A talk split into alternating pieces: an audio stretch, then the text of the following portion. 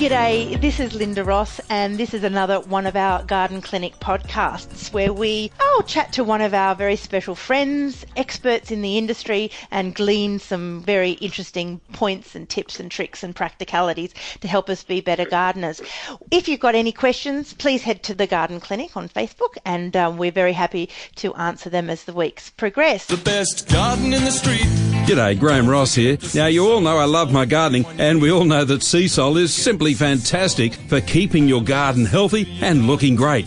But did you know that Seasol reduces transplant shock and dramatically increases the plant's survival rate when they're newly planted? Now, look, it's like an insurance policy for your plants. So, when you're planting out your seedlings and new plants in your garden, don't just water them in, Seasol your plants. Don't forget the Seasol. Everybody who knows me knows how much I love my birds and the bees in my garden.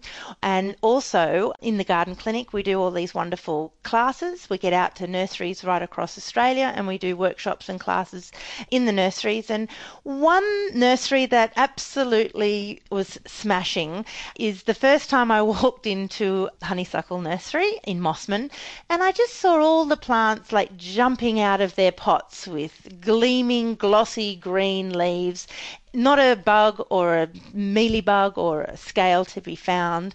And I spoke to the owner and I said, What on earth are you doing to these plants that make them so incredibly healthy? So today's podcast is all about the health of plants, the health of the environment, and perhaps also then ecological wildlife that you can attract to your garden. And of course, that man was Peter Thorburn. I have him on the line. Thank you so much for taking the time to chat to me, Peter. It's always a pleasure, Linda.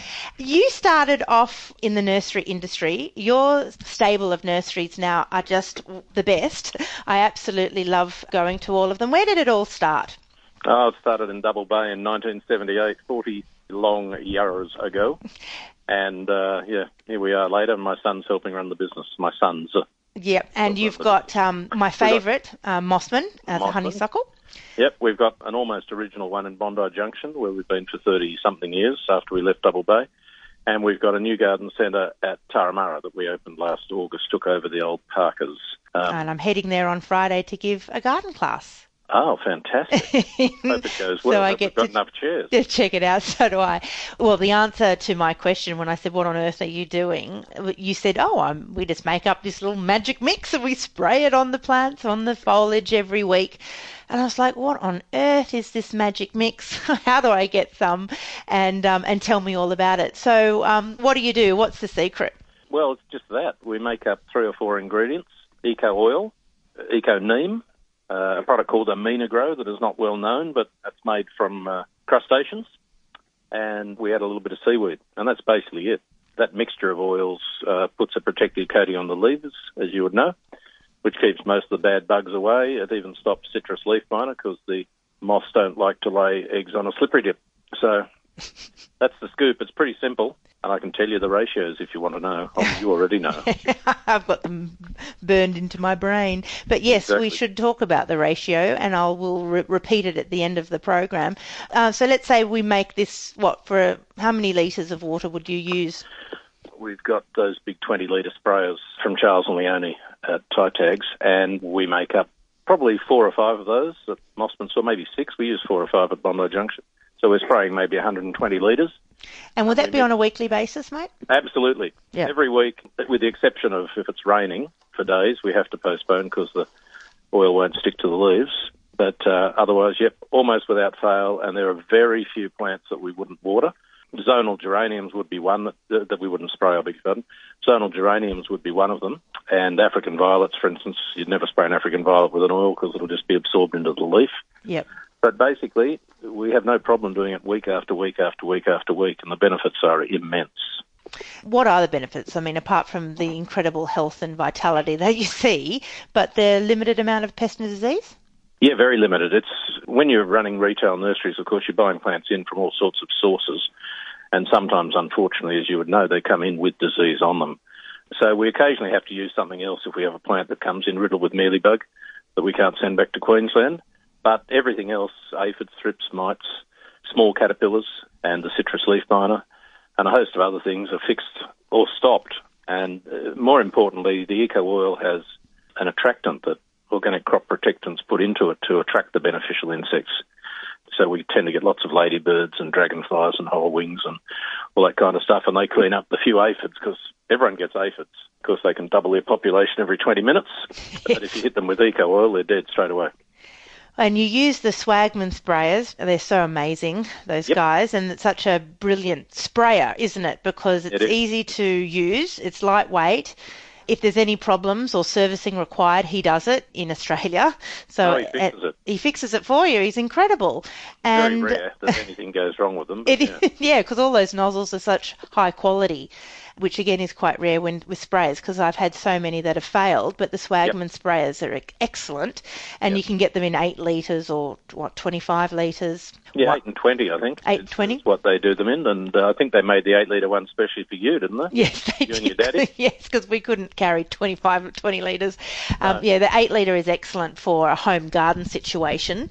Look, it's just one of those eco magic sprays that prevents a whole lot of diseases from coming as well. So really, it's just a, it's like you're creating a wonderful immune system in your plants that are absolutely able to resist an insect attack as well. Um, Absolutely. So you, you're boosting their immune system rather than, you know, spraying when things go wrong. All right, let's talk about the ratio. Okay. Well, if it's a per litre basis, because some people might, living on a balcony or something, might only need to make up a litre. Yep. With oils, you never use more than five mils per litre of oil. So, eco oil used by itself, which some people do, you'd use it at five mils per litre. But when you're mixing it with neem oil, Yep. it's three mils of eco oil and two mils of neem oil per litre. Yep. And then we add the Aminogro uh, at five mils per litre. And depending on the season, we'll add some seaweed. Seaweed, of course, is a brown colour, and if you put it on in winter, it just slows down photosynthesis a bit too much. But in summer, it's uh, hell for leather. We just add the seaweed in, and so the plants are getting a little beneficial spray with that as well. And of course, we also fertilise our plants regularly with organic products such as Harvest, um, which we use through a, uh, an instrument called a dosatron that you'd be familiar with. Yeah, dosatron. yes. Everyone needs a Dosatron. dosatron. Everyone needs a dosatron or two. So you, you pour five litres into that and hook it up to the hose, and you don't have to keep filling watering cans. It measures it out. So that's all part of it. I mean, it's just like us, Linda, isn't it? Keep yourself healthy. You shrug off a cold. Absolutely. Food is the medicine and medicine is the food. I mean, it's pretty basic, isn't it, mate? Exactly. And it's the same with the plant world. It is. And it's so obvious when you walk through one of your nurseries. Truly, it's as as obvious as the nose on my face how much they respond to this eco mix. Yeah. And Oh, everything it. that I've purchased from you over the years has thrived. You're not bringing in insects or disease into my garden, which I'm all really worried about, and and weeds and all those sorts of things that I don't need to be brought into my garden and for me to waste my time. Um, you know, I can always rely on that such high quality. So your nurseries have become really not only places to grow your plants, but you're noticing a big change in the growing nursery at Dural as well Oh, recently. we, yeah, we've got a five acre growing nursery at Dural, and, and we've been using this mix there for 10 years, I suppose, and, and every year we're getting more and more sort of wildlife and more diversity. So we used to see the odd lizard, uh, small skinks. Now we see hundreds of them, and they're huge. Our family of kookaburras, it's been around for oh, 20 years. They just keep breeding, and a few fly away, but they're there. They eat the worms when we move a pot. The dragonflies and the hoverwings, the ladybirds, the native bees um, by the billion. When the appropriate plants are flowering, you can barely see the plant for the cloud of um, those tiny little native bees. those stingless ones, which are Yep. great. And there's many species of those. We sometimes see the solitary blue-banded bee. Yep. Um, we've got eight beehives on site, so we encourage them as well, the, the exotic ones, get the odd jar of honey out of it. We see the occasional lace monitor, um, Oh wow. small goanna. Just this week on Tuesday, we saw a lyrebird.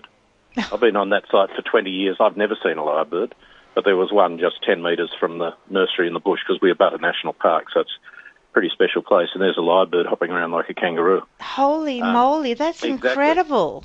It exactly. And, And this is owl and stuff. As Yeah. well. They just all seem happy. they're happy, aren't they? And it's just it's quite interesting though at this day and age that you're really reversing the trends Because back in the day, that nursery would have been a, not, not a monoculture, but just rows and rows of plants, you know, chemical fertilizers, sprays, all sorts Yep. of stuff. It would be pretty lifeless, wouldn't it, back in the 80s? Oh, yep, yep. And occasionally you still do, do need to use something. We've recently had that terrible Cactoblastis moth, Oh, really? moth laying eggs inside our opuntias, which are relative to the prickly pears.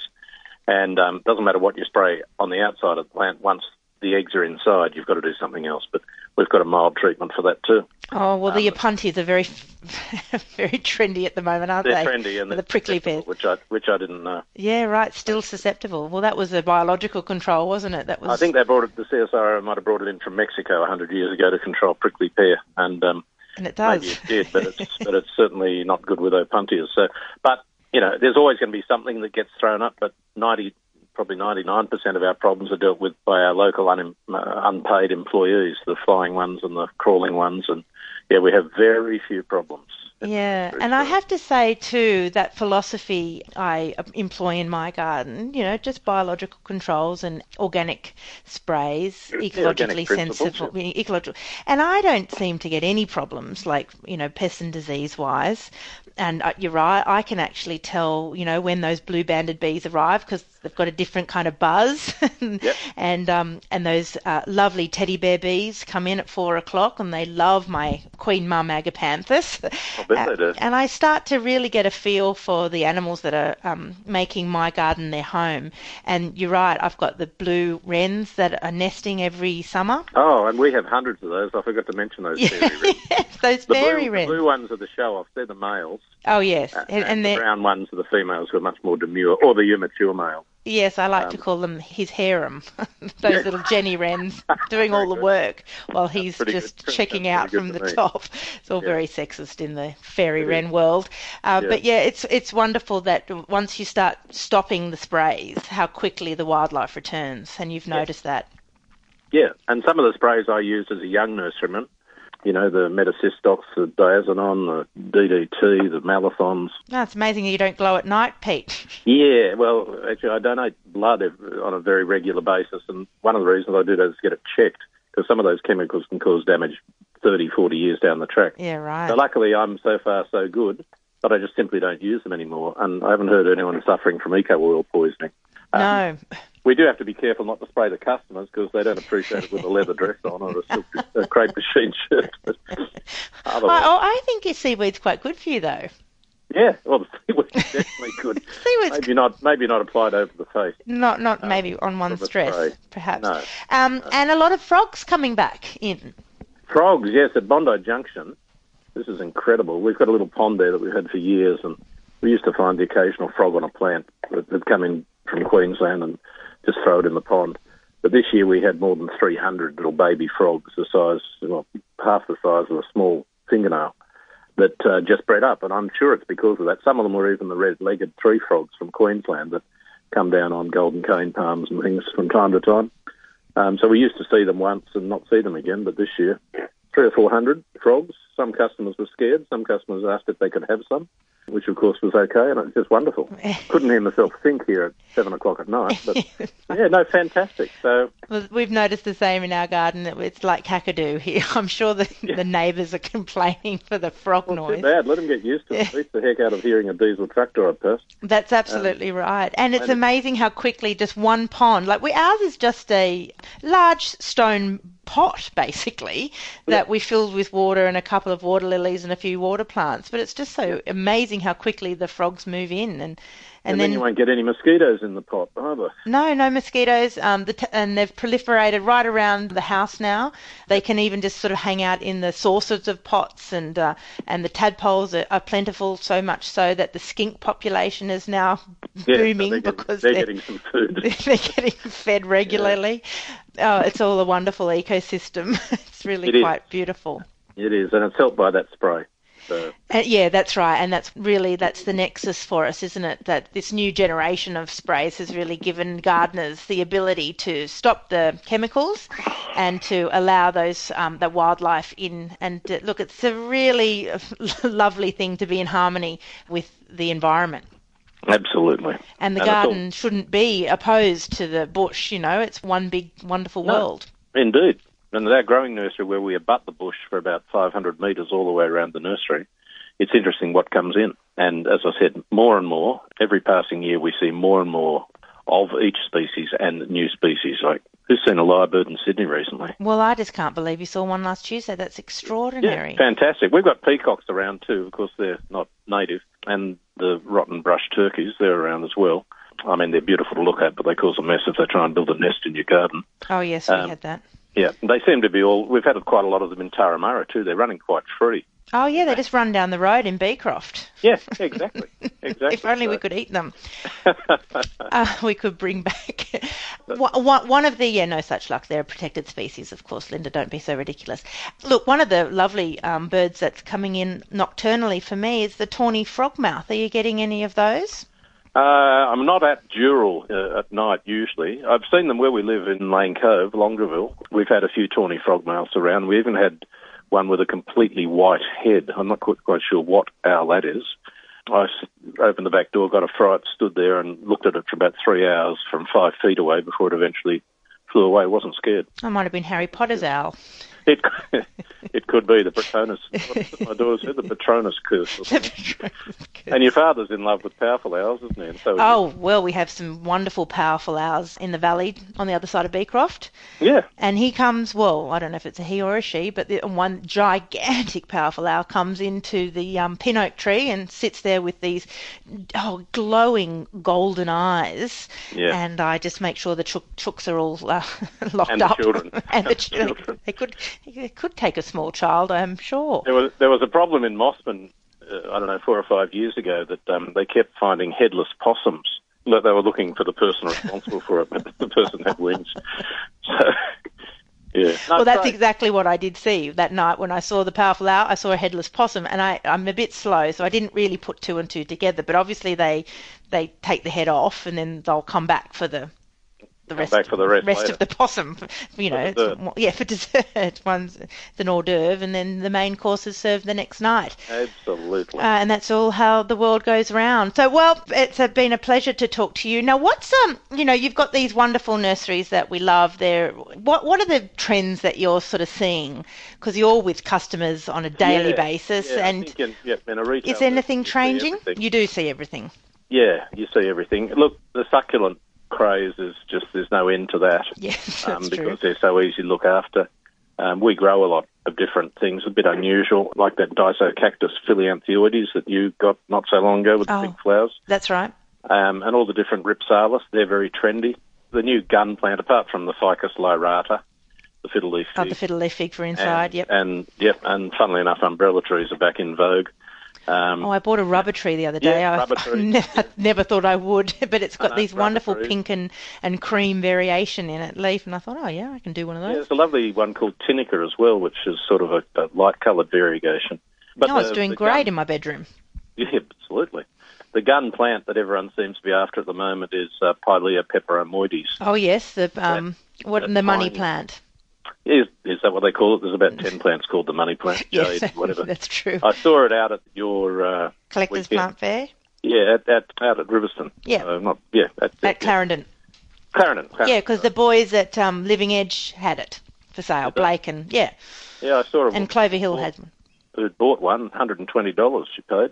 Oh wow. Um, Yeah, but they like everything that's unusual. They become more available and they'll go down in price as time goes by. yeah, the money plant Pilea. What what's its last name? What's Peperomioides. Peperomioides. Yes, it's the Instagram sensation of 2017. Is it? yes. Oh, there's um Instagram accounts just dedicated to that one plant. Yeah. Right. But um, the Clover Hill boys, um, David Kennedy was saying that it's not sensitive at all. It's completely tough. Oh, It's yeah. one of the hardiest um, indoor plants you can get. It's got completely spherical, round leaves on a little stalk, and it kind of just sort of sprouts out. But it will um, have pups quite readily. He said he left his outside accidentally, and it snowed because he's at Katoomba. It snowed, and it was quite fine. With a dusting of snow, he said he couldn't he couldn't believe it. So he's been growing them for years. yeah, interesting. So in or out, um, yeah, much hardier than you think. The old Pilea. Yep. And, and All all, right. the pe- all the peperomias as well. They're all Yes, all into the vogue. peperomias. Indoor plants in general, Linda, I think are coming back into vogue. Yes, I think everybody loves well all that research, I suppose. Um, you know, really pushing the fact that not only do they absorb the toxic, you know, VOCs out of the air, but Yep. they contribute to a healthy um, environment for well, us. they're producing oxygen. Yeah, Well, that's right. It's a pretty easy equation, isn't it? it is. So, what kind of succulents? When just go back to the succulent thing. Uh, Well, there's the basic, you know, all the different crassulas. yep. The crassula Gollum, the one that I guess that's um, Lord of the Rings sort of thing, or Shrek, you know, Shrek's ears. That's an unusual one that's very popular. We've got four or five varieties. I have to say the crassulas, which are the you know the jade plants, really are fantastic garden plants. I've got one with I I don't even know what it's called. It's kind of blue grey with a wave to the margin of the leaf. Yeah, that might be Buddha, blue Buddha. Uh, Just fantastic. Yeah. It drops all the time and it roots. I've got hundreds of cuttings to give away to friends. It grows in pots. It grows in the garden. It grows with uh, under frangipanis. So some people want, you know, lovely frangipanis in pots. Crassulas and echeverias and um, and rhipsalis do great when they're underplanted frangipanis. Yeah, the Rhipsalis are unbelievable. I, I brought in a plant, a big, uh, big agave from Dural on Tuesday, and I, it, it's been there for years. And I pulled it out, and it's got Rhipsalis that had fallen from a basket above it, growing in the leaves of the agave. That's how tough they are. Well, Rhipsalis is, you know, as you know, called Mexican mistletoe. So they really remind me of like Muppets, the hair of, you know, green hair of Muppets. That's what they they just sort of hang drip drip down like green mossy Muppet hair. And there's Never so many watering. different. Never need watering. And those little, they've got these spherical fruit.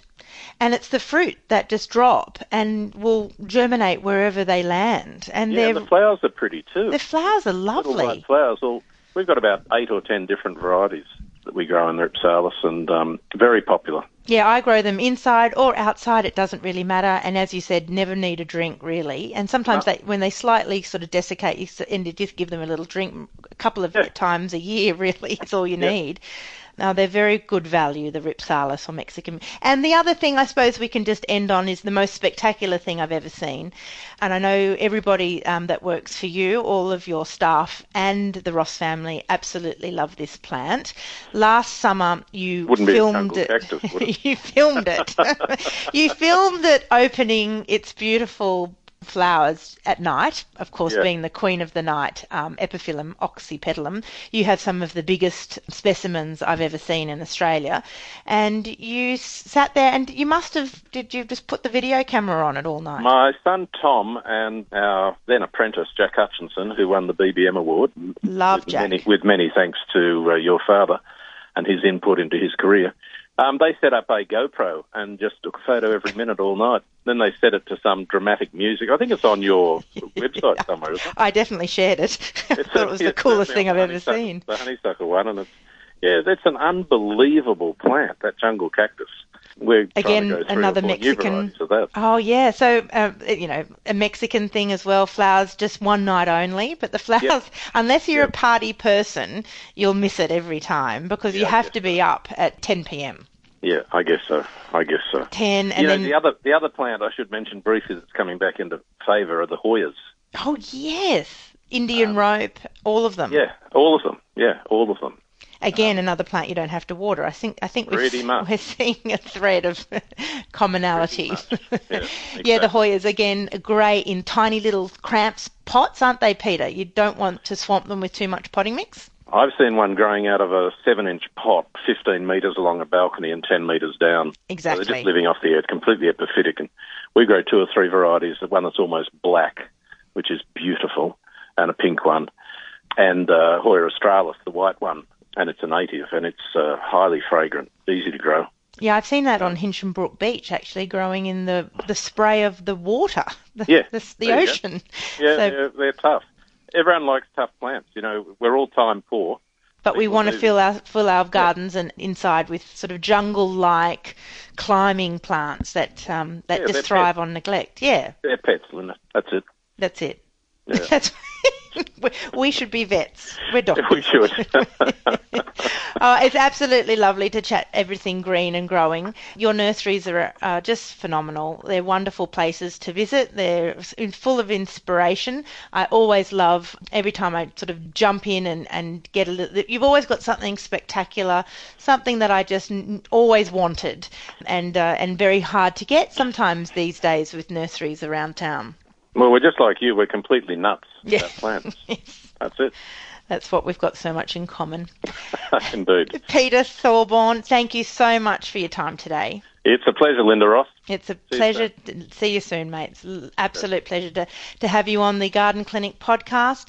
And if you're interested in any of the plants that Peter and I spoke about today, just head over to his website, honeysucklegarden.com.au, and it's all there. And of course, the three beautiful nurseries in Sydney, definitely well worth going to. The original at Bondi Junction, the fabulous Mosman, and the brand new uh, Honeysuckle Turramurra, which of course is a rebranded, renewed um, Parker's Nursery. So a lot of information there. And I'm just going to quickly um, re-mention the um, Eco Magic Mix, just for those who are interested in giving it a go. Uh, you can't just buy Magic Mix straight off the shelf. You will need to combine the following ingredients yourself. Agitate to mix it up, and obviously the a good sprayer is absolutely imperative. With one litre of water, you'll put in the five millilitres of Aminogro. Hard to find, but well worth getting, as he said, crushed crustaceans. And Aminogro actually boosts plant health and feeds the plant through the leaves. That's why it's so good. Then we put in the three mils of eco oil. And eco oil is just a fantastic oil that smothers small bodied insects like scale and aphids, and it also provides a barrier to other insects, and it also mixes the solution together and helps it stick to the leaves. Then we put in two mils of eco neem. Eco neem provides a safe control of caterpillars and sucking insects. A little salt spoon of eco seaweed, as Pete said, just in the summer months only, and of course the seaweed actually strengthens the cell walls in your plants, enabling them better to withstand pests and disease and drought. So then you just mix that up in your spray up. You would spray on the top and the bottom of the leaves each week if you can. If you can do it each month, that would be great. Taking care to reach the interior leaves and stems as well.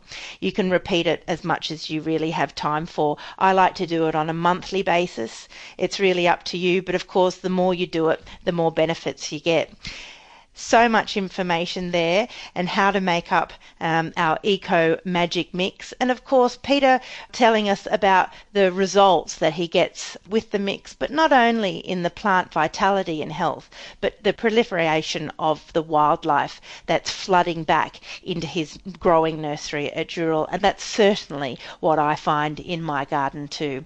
Thanks for taking the time to listen to the Garden Clinic podcast. Uh, we're doing it on a weekly basis. This is Linda Ross. It is the Garden Clinic. And head over to the Garden Clinic Facebook page if you've got any questions for me, or our website, of course, gardenclinic.com.au. The best Hi there, Graham Ross. Now, you all know I love gardening, and we all know that Seasol is just simply fantastic for keeping your garden healthy and looking great. But did you know that Seasol helps with root development? This means that Seasol treated plants have a greater access to water and nutrients in the soil. This goes for everything in your garden, from your lawn to your roses, even your veggie patch. So don't just water your garden, Seasol your garden. Don't forget the Seasol.